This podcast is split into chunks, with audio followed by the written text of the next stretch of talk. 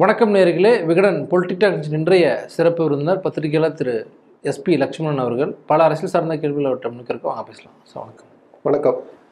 மதுரை மாநாடு அதிமுகவினுடைய மாநாடு எப்படி பார்க்குறீங்க? எடப்பாடி பழனிசாமியுடைய ஸ்பீச்சை நீங்கள் எப்படி பார்க்குறீங்க சார்? இல்லை அதிமுகவினுடைய பொன்விழா மாநாடு என்கிற அந்த தலைப்பின் கீழே தான் அந்த மாநாடு நடந்தது. இத்தனை லட்சம் பேர் கூடுறதுல ஒன்றும் ஆச்சரியம் இல்லை எனக்கு. ஆனாலும் ஒரு இக்கட்டான சூழல். அதாவது தென் மாவட்டங்களில் தான் தென் பகுதியில் தான் தன்னால் நீக்கப்பட்டவர்கள் அல்லது தான் துரோகம் இழைத்ததாக விமர்சிக்கப்படுகிற அந்த முக்கியஸ்தர்கள் தலைவர்கள் இருக்கிற போது மதுரையில் அந்த மதுரையின் அந்த மையப்பகுதியான மதுரையில் ஒரு மாநாட்டை நடத்தி அதில் இத்தனை லட்சம் பேரை கூட்டி காமிச்சதில் ஒருவேளை கவனிக்க தகுந்த ஒரு மாநாடாக அது நடந்ததுங்கிறத யாரும் மறுக்க முடியாது. அதில் ரெண்டு விஷயம். ஒன்று சட்ட ரீதியாக தேர்தல் ஆணையத்தினுடைய சில முடிவுகள் அடிப்படையில் பொதுக்குழுவை கூட்டி பொதுக்குழு உறுப்பினர்களுடைய எண்ணிக்கையின் அடிப்படையில் அப்படின்னு ஒவ்வொரு தளமாக தன்னை தன் இருப்பை தன் பதவியை தக்க வைத்து பாதுகாத்த எடப்பாடி. தொண்டர்களையும் தான் தலைமை வகிக்கிற அந்த கட்சியை நோக்கி அல்லது அந்த தன் தலைமையில் இருக்கிற அந்த கட்சியின் மாநாட்டுக்கு வரவழைத்ததன் மூலமாக கவனிக்கத்தகுந்த கூட்டத்தை கூட்டினதன் மூலமாக ஒரு தன்னுடைய பலத்தை அல்லது தன்னுடைய செல்வாக்கு நிரூபிச்சாருங்கிறத யாரும் மறுக்க முடியாது. ஆனால் இதில் கவனிக்க வேண்டிய விஷயம் என்னென்னா கண்ணு கட்டிய தூரத்தில் நாடாளுமன்ற தேர்தல் இருக்குது இந்த தொண்டர் பலம் இதை விட கொஞ்சம் அதிகமான தொண்டர் பலம் இந்த நிர்வாகிகள் மட்டுமல்ல பிரிந்து போய் இன்னமும் வெளியில் இருக்கிற அந்த நிர்வாகிகளையும் சேர்த்து கூடுதல் பணபலம் கையிலிருந்து அதிகார பலம் இருந்து தானே முதலமைச்சராக இருந்த போதும் அந்த ரெண்டாயிரத்தி இருபத்தி ஒன்று தேர்தலில் நடந்த அந்த தேர்தலில் ஆட்சியை தக்க வைக்க முடியல. இப்போ அதை விட கட்சி வளர்ந்துருச்சு அவங்க சொல்ல முடியாது. இருக்கிறத தக்க வச்சிருக்கேன்னு வேணால் கிளைம் பண்ணிக்கலாம். அது கொஷினபிள் அது கிளைம் பண்ணுறது நியா- நிஜமாக கூட இருக்கலாம். கொஞ்சம் சேதாரங்கள் இருக்கலாம் வெளியே போயிட்டாங்கன்னு சில பேர் சொன்ன மாதிரி.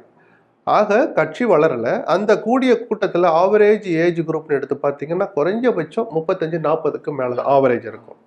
அப்போ என்ன இளைஞர்கள் உங்களை நோக்கி வரல அப்படின்னு அவங்களே ஒத்துக்க மாட்டாங்க. இத்தனை லட்சம் பேர் கூடணும்னு கிளைம் பண்ணவங்க இளைஞர் பட்டாளம் திரண்டுச்சுன்னு சொல்ல முடியாது. அப்போ புதிய நபர்கள் உங்களை நோக்கி வராத போது பெண்களும் வரல.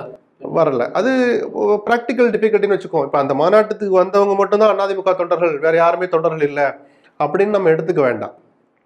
வந்த கூட்டத்தில் இளைஞர்கள்னு நான் ஏன் சொல்கிறேன்னா பெண்களை ஒப்பிடுற போது இளைஞர்கள் எந்த சூழல்லையும் எந்த இடத்துக்கும் வந்து சேருகிற இளைஞர்கள் வந்தாரெல்லாம் வரல. ஏன்னா இருந்தால் தானே வருவாங்கன்னு ஒரு கேள்வி இருக்குது அப்போது பலம் கூடலை. அப்போ இருந்த இதை விட அதிகமான பலமும் ஆள் பலமும் பணபலமும் அதிகார பலமும் இருந்த போதே ஆட்சியை தக்க வைக்க முடியலையே. அப்போ இருக்கிற இந்த கட்சியை வச்சு வெற்றியை நோக்கி அண்ணாதிமுக எடுத்துட்டு போக முடியுமா? தன்னை ஒரு ஆளுமையாக கட்சியில ஒரு ஒற்றை தலைமையாக நிரூபித்து கொண்ட எடப்பாடி அந்த அதிமுக வெற்றி பாதைக்கு அழைத்து செல்ல இந்த மாநாடு இந்த கூட்டம் போதுமா? அப்படின்னு அவர் தன்னை சுய பரிசோதனை செஞ்சுக்கணுன்றது என்னுடைய கருத்து. அது கட்சி இந்த திசையில போகணுமா? இதுவே போதுமானதா? ரெண்டாயிரத்தி இருபத்தி ஒண்ணுல நமக்கு ஒரு அறிவுரையை பிஜேபி சொன்னதை நாம கேட்கலையே. அப்போ அது நம்மளுடைய தன்னம்பிக்கையா இருந்தது. தேர்தல் முடிவுகள் அதை தவறான முடிவுன்னு காமிச்சது தப்பு கணக்குன்னு காமிச்சிடுச்சு. இப்போதும் அதே மன உறுதியோடனா அப்போ அவர்களை சேர்க்கிறதுல அவருக்கு ஒரு இன்செக்யூரிட்டி இருந்திருக்கும். நம்ம பதவிக்கு ஆபத்து வருமோ நம்மளை தள்ளிடுவாங்களோ நம்மால் பாதிக்கப்பட்டவர்கள் நம்மை பழி வாங்குவார்களோ அப்படிலாம் ஒரு பயம் இருந்திருக்கலாம். இப்போ தன்னுடைய இடத்தை உறுதிப்படுத்தி கொண்டு விட்ட பிறகும் கூட அந்த சுயநலம் சுய பாதுகாப்பை கொஞ்சம் தள்ளி வச்சுட்டு ஒரு பொது பார்வை பார்க்கிறாரா அப்படின்னு தான் பார்ப்போம். ஏன்னா அண்ணாதிமுக தொண்டர்கள் ரொம்ப பெருவாரியாக வேறு கட்சிகளுக்கு போகலை. தினகரன்ட்ட இருக்கிறாங்க ஓபிஎஸ்ட கொஞ்சம் போயிருக்கலாமே தவிர வேறு கட்சிக்கு இன்னும் கொத்து கொத்தா போய் சேர்ந்ததா நம்ம யாரும் பார்க்கல. அப்ப இது போதுமான தொண்டர்கள் இருக்கிற போது மக்களை தன் பக்கம் வர வைக்கிறதுக்கு எடப்பாடி எப்படி நடந்துக்க போறாருன்னு ஒண்ணு இருக்கு. இரண்டாயிரத்தி இருபத்தி நான்காம் ஆண்டு தேர்தலுக்கான பிரச்சாரத்தை வந்து தென் மாவட்டத்தில் தான் வந்து கட்சிகள் தொடங்குறாங்க அப்படிங்கிறத பார்க்க முடியுது. பாஜக திமுக தலைவரும் அங்கே தான் அந்த மீனவர்கள் சமூகத்தெல்லாம் பார்த்து பேசுறாரு. நம்ம அப்படி எடுத்துக்கலாமா? தொடங்கிட்டாங்க அப்படின்னு எடுத்துக்கலாமா? தாராளமா தேர்தல் ஜுரம் கிட்டத்தட்ட தொடங்கின மாதிரி தானே அண்ணாமலை பாத யாத்திரையை தொடங்கினது அவருடைய கட்சி நலன் கொஞ்சம் இருக்கும். தமிழ்நாட்டு நலன்னா இருக்கு? இல்லையே. ஒரு அரசியல் கட்சிக்குரிய இயல்பான குணநலன் அது. நம்ம கட்சியை வளர்க்கணும். ரைட்டு அந்த பாத யாத்திரை நடந்து போறபோது உள்ளூர் பிரச்சனைகளை பேசுறது அந்த ஊர் சம்பந்தப்பட்ட மக்களுக்கு இந்த ஆட்சி ஏதாவது துரோகம் செஞ்சிருந்தா தவறு செஞ்சிருந்தா அதை சுட்டி காட்டுறது. இல்லை நாங்கள் இந்த இடத்துக்கு வந்தால் நாங்கள் இதை செய்வோம்னு ஒரு ஒரு ஒரு எதிர்பார்ப்பை மக்கள் மனசில் விதைக்கிறது ஒரு வாக்குறுதி கொடுக்கறது அப்படின்றதுக்கு தான் அந்த பாத யாத்திரை பயன்பட்டது. அதில் தேர்தலும் அடக்கம். கரெக்டாக ஜனவரியில் வந்து முடிப்பார். நாங்கள் இவ்வளோ பெரிய எழுச்சியை கொண்டாந்து காமிச்சிட்டோம்.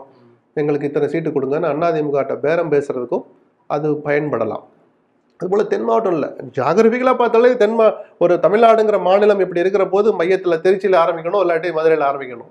அது இயல்பான ஒரு இதுதான். சென்டிமெண்டல்னு அவங்கவுங்க வசதிக்கு வேணால் சேர்த்துக்கிடலாமே தவிர ரைட்டு தேர்தல் பிரச்சாரம் இல்லை. தேர்தல் முன்னெடுப்புகள் தொடங்கிடுச்சுன்னு நம்ம எடுத்துக்கலாம். அண்ணாமலையுடைய இந்த பயணமானது முதல் கட்டமா முடிஞ்சிருக்கு ஒரு கேப் விட்டுருக்காங்க. அந்த பயணத்தை எப்படி பாக்குறீங்க அந்த ஒரு எஃபெக்ட் இருக்கா? இல்ல நிச்சயமா போற ஊருங்கள்ல எல்லாம் அந்த கட்சியினுடைய தொண்டர்களை உற்சாகப்படுத்துறதுக்கு பயன்படுத்தி இருக்கலாம் மற்றபடி மக்கள் மனசுல ஒரு தாக்கத்தை ஏற்படுத்துச்சுன்னு சொல்ற அளவுக்கு எதுவுமே நடந்துடல ஏன்னா கடந்த காலங்கள்ல அதாவது நம்ம ரொம்ப பின்னாடி போக வேணாம் ரெண்டாயிரத்தி பதினாறு திமுக தோல்விக்கு பிறகு அந்த ஊர்வலங்கள்லாம் பார்த்தோம். ஸோ அதன் மூலம் அது அதன் மாதிரியே வந்து இந்த ஒரு எஃபெக்ட் இருக்குமான்னு கேள்வி. இல்ல வேல் யாத்திரைன்னு ஒண்ணு தொடங்கின போது அதுல அப்பட்டமான மத அரசியல் தெரிஞ்சது. அதனாலதான் மக்கள் எடுத்த எடுப்புல அதை தூர தூக்கி எறிஞ்சாங்க. திமுக அந்த இதையும் கம்பேர் பண்றேன் அவர்கள் போனதும் கம்பேர் இல்ல அது வந்து நீங்க பாத யாத்திரைன்னு எடுத்துக்கணும் அவரு நடைபயணம்னு ஏதோ ஒண்ணு பண்ணாரு இல்லையா? டெல்டா குறி அது தேர்தலை மனசுல வச்சு. தேர்தல் கிட்டத்தட்ட அது முடிஞ்சது தேர்தல் வந்தது. இப்போ இப்ப பிஜேபி பொறுத்த வரைக்கும் நம்ம என்ன யார் பாத யாத்திரை போறீங்க? அப்போ ஒரு ஆட்சியை பிடிக்கணுங்கிற நோக்கத்தோட ஸ்டாலின் அந்த நடைபயணத்தை பண்ணாரு. அண்ணாமலைக்கிட்ட ஏற்கனவே அர- ஆட்சி அதிகாரம் கையில் இருக்குது தமிழ்நாட்டில் அவங்க ஆட்சியை பிடிக்க போகிறல வரப்போது இருபத்தாறுலையும் பிடிக்க போகிறல இருபத்தி நாலு நாடாளுமன்ற தேர்தல். அப்போது ஆட்சி அதிகாரம் உங்கள் கையில் இருந்தும் இந்த தமிழ்நாட்டுக்கு நீங்கள் என்ன செஞ்சுருக்கீங்கிற ஒரு கேள்வி படித்த வாக்காளன் ஒரு வருஷம் மனசுலையுமே இருக்கும். இப்போ எது ஹாட் டாப்பிக்காக போயிட்டுருக்கு? கேட்குற தண்ணியே கொடுக்கல. அதில் திமுகவை நோண்டி நோண்டி அரசியல் பண்ண தெரிகிற பிஜேபிக்கு உங்கள் தோழமை கட்சி தானே காங்கிரஸ் நீங்கள் வாங்கி கொடுங்களேன்னா அப்போ பிஜேபி இருந்தபோது மட்டும் அண்ணாதிமுக ஆட்சிங்க இருந்தப்போ அவங்க கேட்டதை கொடுத்தாங்களா? அப்பையும் நீதிமன்றங்கள் தான் நமக்கு உதவி பண்ணுச்சு. அந்த நீதிமன்றம் இறுதி தீர்ப்பாக ஒரு நிரந்தர தீர்வாக காவிரி மேலாண்மை வாரியம் அமைக்கணும்னு சொன்னபோது அதை செய்ய மறுத்த கட்சி தான் பிஜேபி அப்படி மறுத்த போது அதை பற்றி உரத்த குரல் எழுப்பாமல் மௌனம் காத்தவர் தான் எடப்பாடி. ஜெயலலிதா மறைவுக்கு பிறகு பதினேழில். அங்கே கர்நாடகாவில் சட்டமன்ற தேர்தல் வருது அதை மனசில் வச்சுக்கிட்டு இப்போ அமைச்சா நமக்கு அங்கே தேர்தல் தோல்வி கிடைச்சிடும்னு நம்பி தான் வாரியம் அமைக்கலை. அப்போது மட்டுமல்ல இந்த நிமிஷம் வரைக்கும் அதை அமைக்காமல் அதிகாரமற்ற ஒரு காவிரி மேலாண்மை ஆணையத்தை அமைச்சதுனால தான் இன்னைக்கு நம்ம திருப்பி கோர்ட்டுக்கு போய் நிற்கிறோம் வாரியம் அமைச்சிருந்தா தன்னாட்சி சுய அதிகாரம் அதுக்கே இருக்கு. இப்போ நம்ம ஒன்னொன்னுக்கும் போய் கோர்ட்டுக்கு நிற்கிற மாதிரி இருக்கு. ஸோ இது துரோகம் என்று சொன்னால் அந்த துரோகத்தில் பிஜேபிக்கு பங்கு இருக்கு அதிமுகவுக்கு பங்கு இருக்கு. காவிரி பிரச்சனையில நான் ஒட்டுமொத்தமாக சொல்ல மாட்டேன். அந்த ஒரு நிகழ்வு முக்கியமான நேரத்தில் குரல் கொடுக்க வேண்டிய நேரத்தில் குரல் கொடுக்க எடப்பாடி தவறினார். இப்போ நீங்க காங்கிரஸ் தானே உங்க தோழமை கட்சி தானே அப்படிலாம் பல பேர் சுட்டி காட்டுறாங்க திமுகவை தாராளம் விமர்சிக்கலாம். கிழிச்சு தொங்க விடலாம். அதுக்குன்னு சில பிரச்சனைகள் இருக்கு. வேற தளங்கள் இருக்கு. இப்ப சீமான் கூட சொல்றாரு காங்கிரஸை உதறி விட்டு வாங்க காவிரியில தண்ணி கொடுக்காத காங்கிரஸை. நான் உங்களை ஆதரிக்கிறேங்கிறாரு. இது கேட்கறதுக்கு நல்லா இருக்கும். இப்போ அதே காங்கிரஸ் கட்சியை சேர்ந்த துணை முதலமைச்சர் டி கே சிவகுமார் நீங்க கோர்ட்டுக்கு போகாதீங்கன்னு சொன்னார். ஸ்டாலின் கேட்டுக்கிட்டு மௌனமாக பேச்சுவார்த்தைக்கு போயிருந்தாருன்னா நம்ம ஸ்டாலினை கிளிகளின்னு கிளிக்கலாம் திமுகவுடைய நிலைப்பாட்டை அம்பலப்படுத்தலாம். கோர்ட்டுக்கு தான் போனாங்க. கோர்ட்டு தான் கூப்பிட்டு கேட்குது ஒரு அசாதாரண நிகழ்வாக ஒரே மாதத்தில் இரண்டாவது முறையாக ஆணைய கூட்டம் நடக்குது. அப்போ காங்கிரஸ் பேச்சை கேட்டுக்கிட்டு தமிழ்நாட்டினுடைய நலனை அடகு வச்சிருந்தானா நீங்கள் ஸ்டாலினை விமர்சிக்கலாம். அப்படி இல்லாத போது திமுக தலைவர் ஸ்டாலினை ஒதுக்கிட்டு முதலமைச்சர் ஸ்டாலின் பின்னால் எல்லா கட்சிகளும் நிற்கணும் நாலு நாள் முன்னாடி கர்நாடக பெங்களூர்ல ஒரு கூட்டம் போடுறாங்க. எடியூரப்பா உட்காந்துருக்கிறார் சித்தராமையா உட்காந்துருக்கிறார் குமாரசாமி உட்கார்ந்துருக்கிறார். ஏன்னா அந்தந்த மாநிலத்தினுடைய உணர்வுகளை மதிச்சு உரிமைகளை பாதுகாக்கிறதுக்கு அரசியல் மாச்சரியங்கள் எல்லாம் தள்ளி வச்சுட்டு அவங்க உட்காந்துருக்கிற மாதிரி இங்கேயும் உட்காரணும்னு தான் நான் எதிர்பார்க்கிறேன். அப்போ அப்படிப்பட்ட துரோகத்தை செய்த பிஜேபி தான் இன்னைக்கு ஆட்சியில இருக்கு. அந்த ஆட்சியை மீண்டும் நிறுவுவதற்கான தொடக்க புள்ளி தான் அந்த பாத யாத்திரைங்கிற போது மக்கள் அதை எப்படி ரசி தமிழ்நாட்டு மக்கள் அதை எப்படி பார்ப்பாங்கன்னு இருக்கு. எய்ம்ஸ் இன்னைக்கு வரைக்கும் ஒரு சவர் கூட கட்டலை. பாத யாத்திரை தொடங்கின பிறகு தேர்தல் எந்த நேரமும் நெருங்கி வரப்போன்ற பிறகு இப்ப டெண்டர் விட்டுருக்கீங்க நீங்க. நாலரை வருஷமா என்ன பண்ணீங்கன்னு ஒரு கேள்வி வருது இல்லை தமிழ்நாட்டுக்குன்னு பிரத்யேக திட்டங்கள் ஏதாவது மத்திய அரசு கொண்டு வந்திருக்கா? அப்படின்னா சொல்றதுக்கு எதுவுமே இல்லை. பத்து லட்சம் கோடின்னு நிதி ஆதாரங்கள் சொல்றாங்க. இது வழக்கமா யார் பிரதமர் இருந்தாலும் நடக்கும். என்ன அவங்க ஆறு லட்சம் ஏழு லட்சம் பண்ணியிருந்தா நீங்க ஒரு பத்து லட்சம் கோடி பண்றீங்க. அப்படி சொல்லிட்டு போலாமே தவிர மீது எல்லாமே ஒரு பிரத்யேக திட்டம்னு சொல்ற மாதிரி தமிழ்நாட்டுக்கு எதுவுமே செய்யாத கட்சின்னு அந்த இமேஜ் உண்மை இருக்கிறதுனால தான் இந்த யாத்திரை தாக்கத்தை ஏற்படுத்தலைன்னு சொல்றேன். அது போகிற ஊரில் எல்லாம் தாக்கத்தை ஏற்படுத்தும். அந்த தொண்டர்களுக்கு உற்சாகத்தை கொடுத்துருக்கோம். விருதுநகரில் அவர் நடக்கிறாருன்னா கிருஷ்ணகிரியில் அதை பற்றி பேசப்படணும். பேசப்படுதா? பேசப்படலை. இது வரைக்கும் பார்த்த உண்மையை நான் சொல்கிறேன் இதுவரை அந்த பாத யாத்திரை எந்த விதமான ஒரு பிஜேபிக்கு பலன் கொடுக்கிற மாதிரியோ தமிழ்நாட்டை கிடுகிடுக்க வைக்கிற மாதிரியோ ஒரு தாக்கத்தை ஏற்படுத்தவில்லை. அதுதான் உண்மை. குறிப்பிட்டு நம்ம முன்னாடியே சொன்ன மாதிரி இந்த தேர்தலுக்கான அச்சாணியாக பல விஷயங்களை குறிப்பிட்டு தலைவர்கள் பேசுகிறாங்க முதலமைச்சர் ஸ்டாலின் அவர்கள் வந்து சிஏஜி அறிக்கையை பத்தி குறிப்பிடுறாரு. நம்ம அறிக்கைன்னு குறிப்பிடலாமா இல்ல ஊழல்னே குறிப்பிடலாமா அது? இல்ல இது ஒரு புறக்கணிக்க முடியாத அறிக்கைன்னு நம்ம சொல்லலாம். ஜஸ்ட் லைக் தட் ரோட்ல போறவர் கொடுக்கல. ஊழல் குற்றச்சாட்டுக்கு முகாந்திரம் இருக்கலாம் அப்படின்னு சொல்லப்படுகிற அதிகாரப்பூர்வமான ஆவணம் அது. இதை நம்பி தானே பிஜேபி குரல் கொடுக்குச்சு? ஒரு லட்சத்தி எழுபத்தாறாயிரம் கோடி டூ ஜி ஊழல்னு. அப்ப நீங்க சொன்ன அதே கான்செப்டை கையில பிடிச்சா இப்பயே ஊழல் நடந்திருக்குன்னு இவங்க சொல்லலாம்? திமுக அதை நம்பல. திமுக அந்த நிலைப்பாட்டை எடுக்கல. இது வெறும் சிஐஜி அறிக்கை தான் அவங்களும் சொன்னாங்க. தவிர்க்க முடியாமல் அரசியல் சூழல் வேறு சில காரணங்கள் வழக்கு போனப்போ அந்த வழக்கு நான் சந்தித்து விடுதலையாயிருக்காங்க இன்றைக்கி அது அப்பீல் இருக்குது அப்போ குறைஞ்சபட்ச பிஜேபி என்ன செய்யணும்? சம்பந்தப்பட்ட இரண்டு அமைச்சர்கள் ராஜினாமா பண்ணியிருக்கணும் ராஜினாமா பண்ண வேண்டாம். ஒரு விசாரணைக்கு உத்தரவிட்டீங்களா?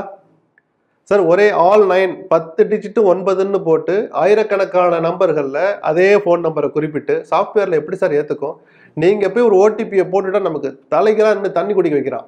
சாதாரண ஒரு டிரான்சாக்ஷனுக்கு அத்தனாயிரம் பேர் ஒரே நம்பரை போட்டிருக்கான். இல்லாத நம்பரை போட்டிருக்கான். அத்தனாயிரம் பேருக்கும் ஆயுஷ்மான் பாரத் திட்டத்தில் நீங்கள் இழப்பீட்டை கொடுத்துருக்கீங்க.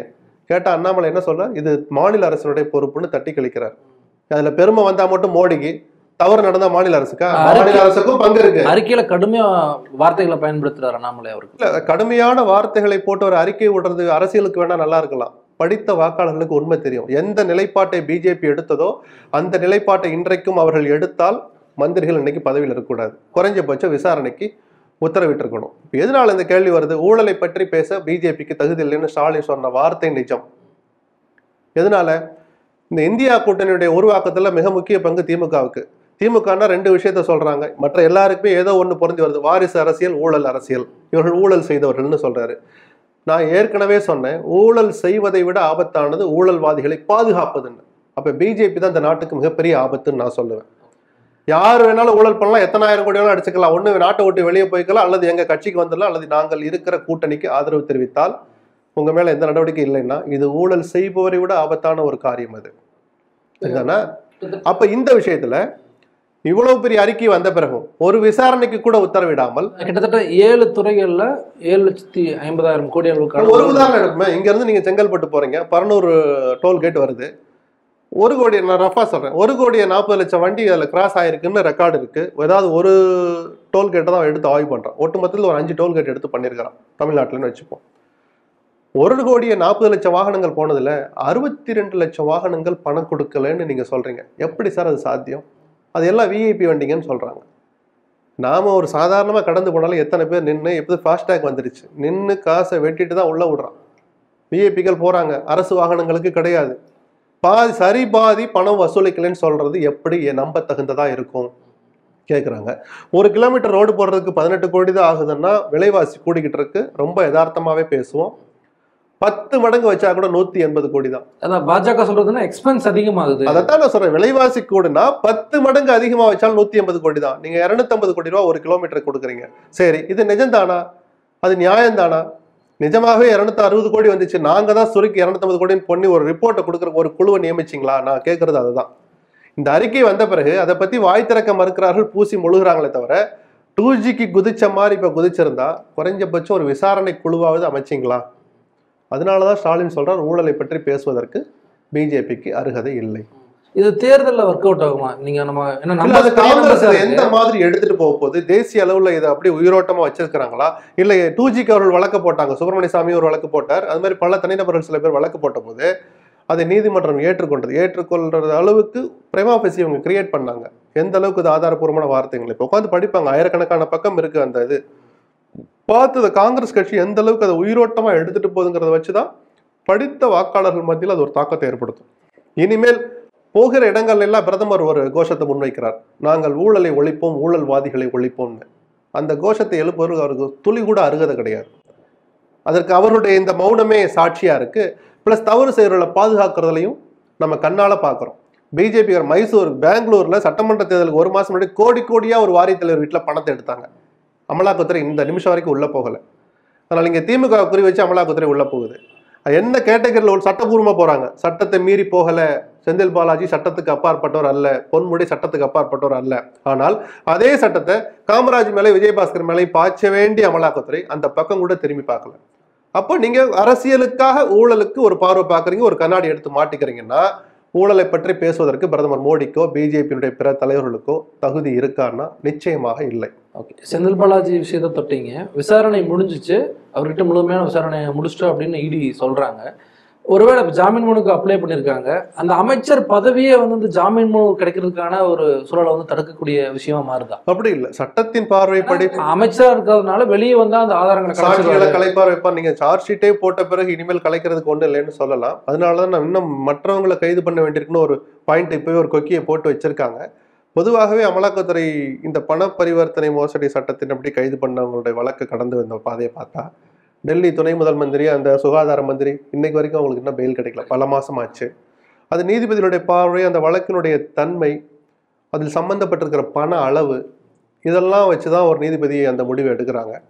இது ஒன்னே கால் கோடி தான். ஒரு கோடியும் ஒரு லட்சம்னாலும் மோசடினா மோசடி தான் நான் அந்த வால்யூம் சொல்கிறேன் அந்த மேக்னிடியூடையும் பார்ப்பாங்க. என்னங்க இத்தனாயிரம் கோடி ஊழல் பண்ண ஒருத்தர் எப்படி ஜஸ்ட்ல எழுதிட்டு விட முடியும் அப்படின்னு ஒரு கேள்வி. ஒரு தனி மனிதன் நீதிபதிகளும் தனி மனிதர் தான் அவர்கள் சட்டத்தின் பார்வையை பார்த்த தனி மனிதர்களாக இருப்பாங்க. அதை வச்சு அவ்வளோ சுலபத்தில் கிடைக்காது. கண்டிப்பாக அமலாக்கத்துறை எதிர்ப்பாங்க ஜாமீன் மனுவை. ஓரிரு மாதங்களில் கிடைக்கலாம். இல்ல அந்த அமைச்சர் பதவிங்கிறதே சிக்கலா இருக்குமா? இல்லை அது சிக்கலா எப்படி இருக்க முடியும்? இவர் அந்த பாயிண்ட்டை சொல்லி அமலாக்கத்துறை அந்த வாதத்தை வைப்பாங்க. இவர் அமைச்சராக இன்னும் நீடிக்கிறார். வெளியே போனால் சாட்சிகளை கலைப்பார்னு சொல்லுவாங்க. சாட்சிகளை கலைக்கிறதுக்கு இனிமேல் என்ன இருக்கு? நீங்க விசாரிச்சு சார்ஜ் ஷீட்டே போட்டிங்களே. அப்படின்னு இவங்க ஒரு வாதத்தை வைப்பாங்க. நீதிபதியினுடைய பார்வையை பொறுத்தது தான் அது. சட்டம் ஒன்று தான் கொடுத்தாலும் நூறு பக்கம் தீர்ப்பு எழுதலாம். ஜாமீன் மனுவை நிராகரித்தாலும் நூறு பக்கம் தீர்ப்பு எழுதலாம். குறிப்பிட்ட மாதிரி எலெக்ஷனுக்கான வேலைகளை வந்து திமுக அதாவது திமுக தலைவர் ஸ்டாலின் அவர்கள் நாகையிலேயே பேசுகிறாரு அந்த ஒரு கல்யாணத்தில் பேசுகிறாரு அது வந்து ஒரு தேர்தல் பிரச்சாரத்துக்கான தொடக்கம் ஒரு பக்கம். அண்ணாமலை அவர்களும் நடைப்பயணம் இந்த மாதிரி விஷயங்கள் போறாங்க. அதிமுக வந்து ரொம்ப பின்னாடி நிற்கிறாங்க கேள்வி இருக்கு. இல்லையே மாநாடு தேர்தலை மனசுல வச்சுதானே? அந்த தொண்டர்களுக்கு ஒரு ஒரு ஊக்க சக்தியை கொடுக்கலான்றதானே எந்த கட்சியும் பண்ற வேலையை தான் அதிமுகவும் பண்ணுது.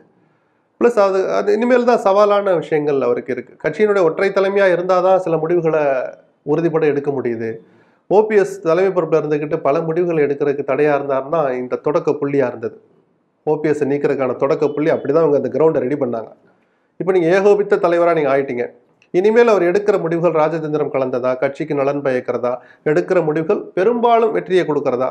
தவறுகள் நடக்காததா? அப்படி பார்த்து நடந்தார்னா அந்த பெர்சன்டேஜ் கூட கூட தான் நிஜமான ஆளுமையாக எடப்பாடி உருவெடுப்பார். இப்போ சட்ட ரீதியாக அமைப்பு ரீதியாக தனி நபராக வந்துட்டார். தனி ஆளுமையாக தனி நபராக ஒற்றை தலைமையாக வந்துட்டார். பிஜேபியை சமாளிக்கிற விதம்னு ஒன்று இருக்குது அண்ணாமலை பேச பேச இவங்க வேடிக்கை பார்த்தாங்கன்னா அது தொண்டர்களால் ரசிக்கப்படாது. ஜெயலலிதாவை சீண்டிய பிறகு இவர் நடந்துகிட்ட விதம் ரைட்டு ரெண்டு நாள் இவங்க ஒரு பதிலடி கொடுத்தாங்க வச்சாங்க நான் வெட்டிடுவேன் குத்திடுவேங்கிற வார்த்தையை தவிர மீது எல்லா சவாலும் விட்டாங்க. அண்ணாமலை இந்த நிமிஷம் வரைக்கும் வருத்தம் தெரிவிக்கிறேன்னு கூட சொல்லலை. என் கருத்தில் நான் உறுதியாக இருக்கேன்னு சொன்னார். கடைசியில் அவர் எக்ஸ்போஸ் ஆகிட்டார்னு வச்சுக்கோங்க. ஊழல்னா ஊழல் எதிர்ப்பில் நான் உறுதியாக தான் இருப்பேன். ரெண்டு கட்சிகளையும் நான் எக்ஸ்போஸ் பண்ணுவேன்னு சொன்னார். ரெண்டாவது பட்டியல் வந்த பிறகு அதிமுகவோட ஒருத்தரை பற்றி கூட ஒரு வாய் திறக்கல. இந்த பாத யாத்திரையுடைய தோல்விக்கு அல்லது இந்த பாத யாத்திரை ஒரு தாக்கத்தை ஏற்படுத்தாததற்கு அண்ணாமலையினுடைய இந்த இரட்டை வேடமும் ஒரு காரணம். சரிதானா? இத்தனையும் பார்க்குற போது அந்த பிஜேபியை எடப்பாடி எப்படி டீல் பண்ண போறாரு? பாத யாத்திரையை முடிச்சுட்டு வந்து நான் எங்கள் கட்சி ரொம்ப நல்லா டபுள் மடங்கு வளர்ந்துருச்சு. இருபத்தஞ்சு தொகுதி கொடுங்கன்னு ஆரம்பிப்பாங்க. பார்லிமெண்ட் தேர்தல் தானே? நீங்கள் அசம்பிளியில் நிறையா நின்றுக்கோங்கன்னு சொன்னால் அதை எடப்பாடி எப்படி ஹேண்டில் பண்ணுவார்னு ஒன்று இருக்குது அதை சமாளித்து பத்து சீட்டுக்குள்ளே பிஜேபி அடக்குனாருன்னா சரி இவ்வளோ பெரிய கட்சியை நிர்வகிப்பதற்கு தலைமை பொறுப்பு ஏற்பதற்கு மிக நிஜமான தலைவராக இவர் வந்துட்டார் நம்ம அந்த முதல் கட்ட பார்வை பார்க்கலாம். எடப்பாடி பழனிசாமி அவருடைய ஸ்பீச்சஸில் குறிப்பா அந்த மாநாடு ஸ்பீச்லேயே அதிமுகனுடைய சாதனைகளை குறிப்பிட்டு பேசுகிறாரு திமுக அதாவது ஆன்டி திமுக ஸ்டாண்ட் அப்படிங்கிறது வந்து கடைசியில் தான் எடுக்கிறாரு. அதுல வந்து ஒரு சுணக்கம் இருக்கா? திமுக அட்டாக் பண்ணி இல்ல பேசுறாரு முதல்ல எதை பேசுறாரு ரெண்டாவது என்ன நம்ம பார்க்க சாதனைகளை அதிகமா பயன்படுத்துறாரு. எதிர்க்கட்சியா இருந்து அந்த சாதனைகளை பயன்படுத்தணுமாங்கிற கேள்வியும் இருக்கு. இல்ல அப்படி இல்ல. ஆட்சி பொறுப்பை இழந்து ரெண்டு வருஷம் ஆயிருக்கு. அல்லது தலைமை பொறுப்புக்கு தான் வந்த பிறகு நான் முதலமைச்சராக இருந்தபோது அல்லது நான் எந்த கட்சிக்கு தலைவராக இருக்கிறோனோ தலைமை பொறுப்பில் இருக்கிறோனோ அந்த கட்சியை வழிநடத்திய ஜெயலலிதா ஆட்சி காலத்தில் நடந்த அப்படின்னு சொல்லி அந்த சாதனைகளை சொல்றதுல ஒன்றும் தப்பு கிடையாது. திமுகவுக்கு எதிரான தாக்குல அவர்கிட்ட வேகம் கொஞ்சம் குறைவாக இருக்குங்கிறது எல்லாருமே சொன்ன விஷயம்தான். அதுக்கு தான் ஒற்றை தலைமை இருந்தால் தான் நடக்கும்னு சொன்னாங்க. ஒற்றை தலைமை ஆகி இப்போ கிட்டத்தட்ட நிரந்தரமாக எந்த வித சட்ட சிக்கலும் பெருசாக அவருக்கு முன்னாடி கிடையாது. இனிமேல் அவர் எப்படி போகிறான்னு பார்ப்போம். அதே போல் எடப்பாடி மீதான தாக்குதலை தொடுப்பதில் ஸ்டாலின் கிட்டையும் ஒரு சுணக்கம் இருக்குது நம்ம அதையும் ஒரு பார்வை பார்க்கணும். அந்த கல்யாண வீட்டில் நடந்த பேச்சில் கூட ரைட் ஒரு நாடாளுமன்ற தேர்தல் நெருக்கத்துக்கு வருது. மோடி தான் விமர்சித்து பேசியாகணும். ஆனாலும் அந்த மோடி இடம்பெற்றிருக்கிற மோடியை பிரதமராக அறிவித்திருக்கிற பிஜேபியுமே அதிமுக தலைமையிலான கூட்டணி தான் இங்கே சந்திக்க போகுது. அப்போ அந்த அதிமுக தலைமை இருக்கிற எடப்பாடியை நீங்கள் விமர்சிக்கணுமா கூடாதா? ஒரு வார்த்தை இல்லை. ஊழலை பற்றி பேச எடப்பாடிக்கு தகுதி இல்லைன்னு ஈரோடு இடைத்தேர்தலில் கடைசி நாள் போய் ஒரு வார்த்தை சொல்லிட்டு வெளில வந்துட்டார். ஏன்னா அதை பேசுகிற அருகதையோ தகுதியோ தார்மீக தகுதியோ ஸ்டாலினுக்கு துளி கூட கிடையாது. பட் ஆனா உதயநிதி ஸ்டாலின் அவர்கள் தான் கடுமையான வைக்கிறாரு. அதிமுகவோட மாநாடு இல்ல எடப்பாடி பழனிசாமி விமர்சிக்கட்டும். எடப்பாடி மேல விமர்சனத்தை வச்சு நீங்க என்ன என்ன என்ன நடவடிக்கை எடுத்தீங்க? அந்த எடப்பாடி மேல ஒரு எஃப்ஐஆர் போட்டீங்களா? நான் கேட்கிற பாயிண்ட் அதுதான். ஊழலை பற்றி பேச எடப்பாடிக்கு தகுதி இல்லைன்னா அதை சொல்கிற தகுதி திமுகவுக்கு இருக்கா? அந்த ஊழல்வாதி எடப்பாடி உங்கள் பார்வையில் அந்த ஊழல்வாதி எடப்பாடி மேல நீங்க என்ன நடவடிக்கை எடுத்தீங்க? ரெண்டு வருஷமாச்சு. எதிர்கட்சியாக இருக்கும்போது அதுக்கு முன்னாடியே போய் கோர்ட்டுக்கு போய் நிரூபித்து சிபிஐக்கு ட்ரா வழக்கை டிரான்ஸ்ஃபர் பண்ண நீங்கள் இரண்டு ஆண்டுகளாக மௌனமாக இருப்பது ஏன்? படித்த வாக்காளர்கள் பிஜேபியை மட்டும் பார்க்க மாட்டாங்க. திமுகவே ஒரு பார்வை பார்ப்பாங்க. அப்போ இவங்களுக்குள்ள என்ன டீலிங் இவர் திமுகவை கடுமையாக விமர்சிக்க மாட்டார் இவர் எடப்பாடியை கடுமையாக விமர்சிக்க மாட்டார். யோசிப்பாங்கல்ல சார்? சீமானுடைய வாக்கு வங்கி ஒன்று ஒன்றா கூட்டிகிட்டு போதுன்னா எதுக்கு? தினகரன் பக்கம் நாலு பேர் கூட இல்லை. அவருக்கு அஞ்சரை பர்சன்ட் வாக்கு சதவீதம் கிடைக்கிறது. எதனால? இந்த எண்ணம் கொண்டவர்களோட எண்ணிக்கை கூடுறதுனால தான். கட்சி கட்டமைப்பே இல்லை. கமலஹாசனுக்கு அஞ்சு பர்சன்ட் கிடைக்குது. அந்த அஞ்சு பர்சன்ட்ல யாரு? இந்த விரக்தியிலையும் இந்த விழிப்புணர்வு அதிகமானவங்க போட்ட ஓட்டு தான் அதெல்லாம். ரெண்டு பேரும் நாடகம் ஆடுறாங்கன்னு. அதனால நான் இப்பயும் சொல்றேன். ஊழலை பற்றி பேச மோடிக்கு என்ன தகுதி இருக்கிறேன்னு ஸ்டாலின் கேட்கிறாரு எடப்பாடியினுடைய ஊழலை பற்றி பேச ஸ்டாலினுக்கு என்ன அருகதை இருக்கு? கேள்வி வருமா வராதா? இனிமேலாவது அவங்க சிந்திக்கிறாங்களான்னு பார்ப்போம். நீங்க குறிப்பிட்ட மாதிரி கோடநாடு வழக்கும் சமீபத்துல வந்து விசாரணை இல்ல நீங்க ஊழல் வழக்கு ஒரு பார்வை பார்க்கணும். இந்த மாதிரி கிரிமினல் வழக்குகளை ஒரு மாதிரி பார்க்கணும். கொலை கொள்ளை சம்பந்தப்பட்டது. அதுக்கெல்லாம் உரிய சாட்சியங்கள் சந்தர்ப்ப சாட்சியங்கள் பயன்படாது. அதுக்கு ஒரு வலுவான ஆதாரங்கள் இல்லாமல் நீங்க எடப்பாடி மேல குற்றம் சுமத்துங்க அவர் உள்ள போடுங்க நம்ம யாரும் சொல்ல முடியாது. இல்ல இப்ப கனகராஜ் அவருடைய சகோதரர் பேசுறாரு அந்த. கனகராஜ் இன்னைக்கா பேசுறாரு. இந்த ஆட்சி வந்த முதல் மாசத்துல இருந்து பேசிட்டு இருக்கிறார். எடப்பாடி விசாரிங்கன்னு. இந்த ஆட்சி ஒரு துளி கூட கண்டுக்கல. அப்பதான் எடப்பாடியை எப்படியாவது பாதுகாக்கணும்னு இந்த ஆட்சி விரும்புறாங்களோ ஸ்டாலின் விரும்புறாரோ? அல்லது ஸ்டாலினை மையமாக வைத்திருக்கிற அதிகார மையத்தில் இருப்பவர்கள் சில பேர் விரும்புறாங்களோன்னு? சட்டமன்றத்திலிருந்து வெளியே வந்து எடப்பாடி பேசின காலத்தையும் நம்ம பார்த்தோம். அதுக்கப்புறமும் வந்து அந்த விசாரணை போயிட்டு இருக்கு அடுத்த கட்டத்துக்கு போயிடுச்சுங்கிறாங்க. ஸ்டாலின் சவால் விட்ட அளவுக்கு கொடநாடு வழக்கு கையாளப்படவில்லை. அது திமுகவுக்கு ஒரு சர்க்கிள் தான் அல்லது வெற்று வாய்ச்சவடால் தான். அதாவது கொலை கொள்ளை வழக்குன்னு சொன்னேன். நான் ஓரளவு புரிஞ்சுக்கிறேன். எங்களுக்கு இன்னும் உரிய ஆதாரம் கிடைக்கலன்னு கூட நீங்க சொல்லலாம். ஆனால் ஊழல் வழக்கு இருக்குல்ல நீங்கள் சுமத்திய ஊழல் குற்றச்சாட்டுகள். அந்த ஃபைல் உங்க கையிலேயே இருக்கு. பிளாக் அண்ட் ஒயிட்ல இருக்கு. எடப்பாடி கிழிச்சிட்டு எடுத்துட்டு போயிடல. அந்த ஃபைல் அங்கேயே தான் இருக்கு. தப்பு நடந்திருக்கா நடக்கலையா? தெரியாது. அந்த ஊழல் நடந்திருக்குன்னு நீங்க சொன்னதுக்கு துணையா இருந்த அதிகாரிகள் அப்புறம் உங்க பக்கத்துல உட்கார வச்சுக்கிட்டீங்க. எப்படி சார் நடவடிக்கை எடுப்பாரு? ஆரம்பத்திலேயே ஸ்டாலின் இந்த விஷயத்துல சறுக்கிட்டார். அது மிகப்பெரிய அவப்பெயரை அவருக்கு இந்த நிமிஷம் வரைக்கும் ஏற்படுத்திக்கிட்டு இருக்கு. இது தேர்தலில் தாக்கத்தை ஏற்படுத்துமான்னு பொறுத்தது தான் பார்க்கணும். பாப்போம் சார் இந்த நீங்க குறிப்பிட்ட மாதிரி இரண்டாயிரத்தி இருபத்தி ஒன்றாம் ஆண்டு தேர்தலில் வந்து மிக முக்கியமா அந்த ஊழல் சார்ந்த விஷயங்களை நாங்கள் விசாரிப்போம் கோடநாடு விஷயத்தை விசாரிப்போம்னு சொல்லி முதலமைச்சர் மு க ஸ்டாலின் குறிப்பிட்டு பேசியிருந்தாரு பட் ஆனால் அதில் ஒரு பெரிய சுணக்கம் இருக்கு அப்படிங்கிறத நீங்க குறிப்பிட்டிருக்கீங்க. என்ன நடக்க போகுது எப்படி எடுத்துட்டு போக போறாங்க இந்த இரண்டாயிரத்தி இருபத்தி நான்காம் ஆண்டு தேர்தலுக்கான அந்த விஷயங்களை எப்படி கட்சிகள் செய்ய போறாங்க அப்படிங்கிறத பொறுத்தது பார்க்கலாம். ரொம்ப நன்றி சார். நன்றி.